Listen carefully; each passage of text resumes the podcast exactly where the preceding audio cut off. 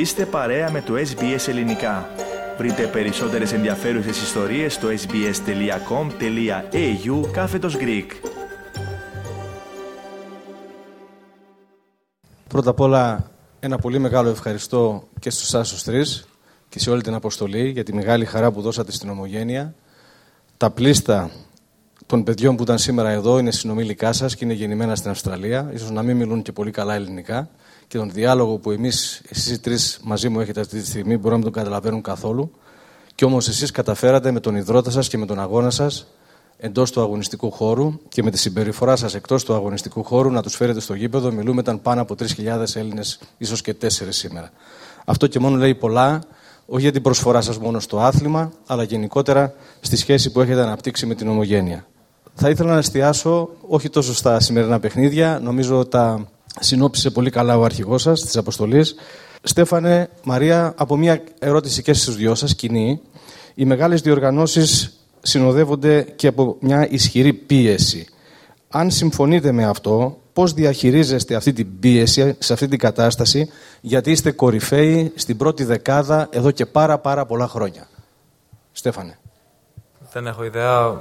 Απλώς συμβαίνει, θα έλεγα, δεν το έχω σκεφτεί πάρα πολύ το πώς βγαίνει. Ε, έχω την αίσθηση ότι δεν παραδίνομαι ποτέ μέσα σε ένα αγώνα και πάντα δίνω το 100% όποτε μπορώ. Οπότε πιστεύω οφείλεται και σε αυτό, το ότι έχω βρεθεί εκεί για τόσα χρόνια.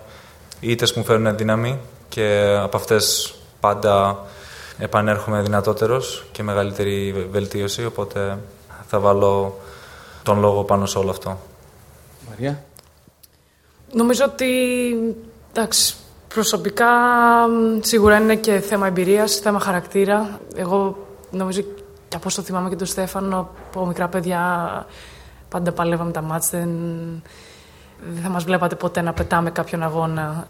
Πάντα αγωνιζόμαστε και νομίζω ότι το θέμα πίεσης είναι κάτι το οποίο είναι εκεί. Το θέμα είναι πόσο θα αφήσεις εσύ να, το, να σε επηρεάσει. Δεν, όσο, το περισσότερο, όσο περισσότερο σε επηρεάζει, τόσο το χειρότερο θα είναι μέσα στο γήπεδο για σένα. Αλλά νομίζω ότι σε γενικές γραμμές το πιο σημαντικό πράγμα είναι να, κάνεις, ε, να συγκεντρώνεσαι και να κάνεις φόκου στον εαυτό σου, στο τι μπορείς να κάνεις καλύτερα, να μην σκέφτεσαι το πριν, το μετά και να απλά να μένεις ε, στο παρόν.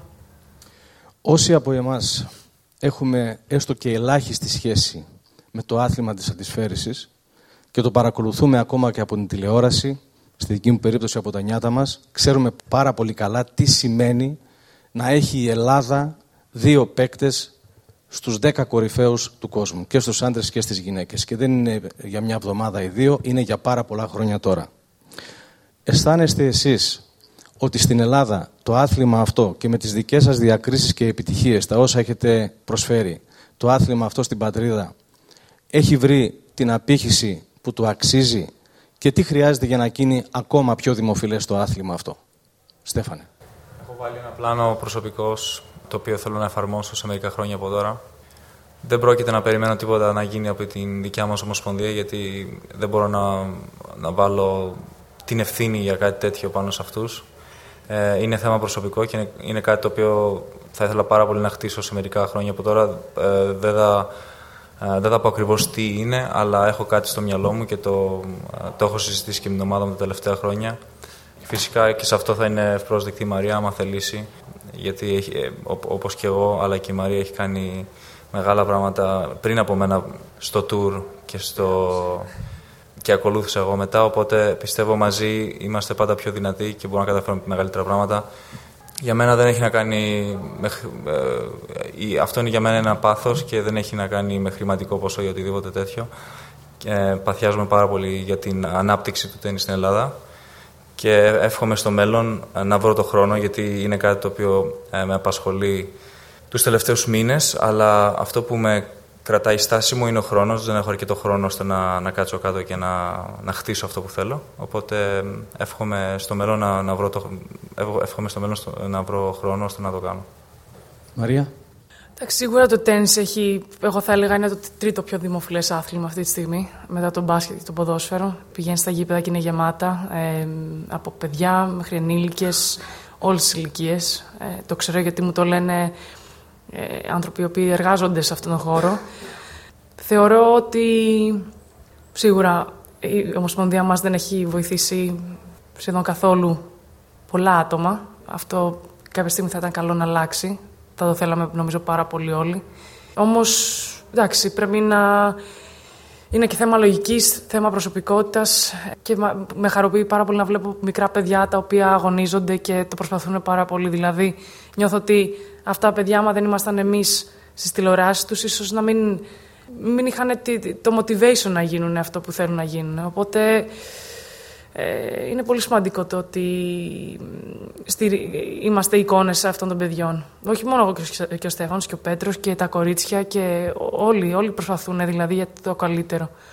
Επειδή αναφέρεστε σε παιδιά και οι δυο είσαστε νεότατοι στην ηλικία, είσαστε στο κατακόρυφο της αγωνιστικής σας δράσης, επειδή ακριβώς όμως συμμετέχετε πολλά χρόνια στο άθλημα, είμαι βέβαιος θα σας προσεγγίζουν νεότερα παιδιά παιδικής εφηβικής ηλικίας και θα σας ζητούν τη γνώμη σας, τη συμβουλή σας, τι πρέπει να κάνουν, πώς μπορούν να γίνουν καλύτεροι σε αυτό το άθλημα.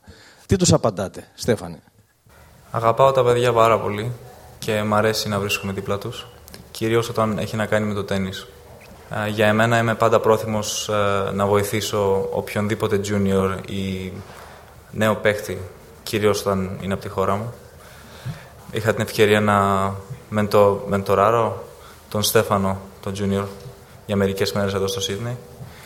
Έχω ένα προνόμιο, έχω βρεθεί σε ορισμένες καταστάσεις στην καριέρα μου, ε, στις οποίες δεν έχουν βρεθεί πολλοί Έλληνες και για εμένα θέλω να, να συνεχιστεί αυτή η κληρονομιά και να προωθήσω το άθλημα με τον δικό μου τρόπο, αλλά και να είμαι εκεί για τις νέες γενιές όταν θα χρειαστεί να ανέβουν το σκαλοπάτι και να συνεχίσουν να ονειρεύονται, να φτάσουν κάποια μέρα εκεί που έχουμε φτάσει, ε, που έχουμε φτάσει εγώ και η Μαρία.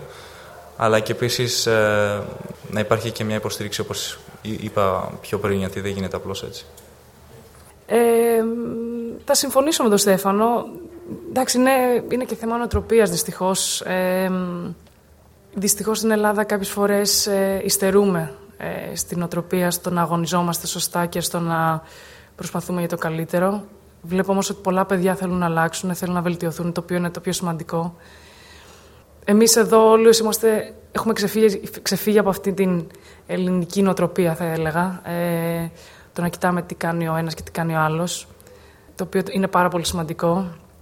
Το, όχι ότι υπάρχει μόνο στην Ελλάδα, σε όλες τις χώρες υπάρχει. Απλά εμείς μιλάμε για τη δική μας χώρα. Το θέμα είναι άμα ξεφύγεις από εκεί, ε, έχεις κάνει ένα πολύ μεγάλο βήμα. Εντάξει, και σίγουρα έχω πάει σε κάποιους αγώνες ε, juniors που δεν μου έχει αρέσει αυτό που έχω δει από το τι συμβαίνει με έξω από το γήπεδο και θα ήταν καλό να αλλάξει. Ε, ελπίζω κάποια στιγμή να έχουμε την ευκαιρία εμείς να βοηθήσουμε όσο γίνεται και εννοείται πως όποιο παιδί έχει την ευκαιρία να μας συναντήσει, να μας ρωτήσει, να μας μιλήσει θεωρώ ότι τους, τους δίνουμε τις, τις σωστές συμβουλές. Από εκεί και πέρα είναι είναι από του δέμα μα θα μας ακούσουν ή όχι. Σας ευχαριστώ πάρα Εμείς ευχαριστούμε. Να είστε καλά. Θέλετε να ακούσετε περισσότερες ιστορίες σαν και αυτήν; Ακούστε στο Apple Podcast, στο Google Podcast, στο Spotify ή οπουδήποτε ακούτε podcast.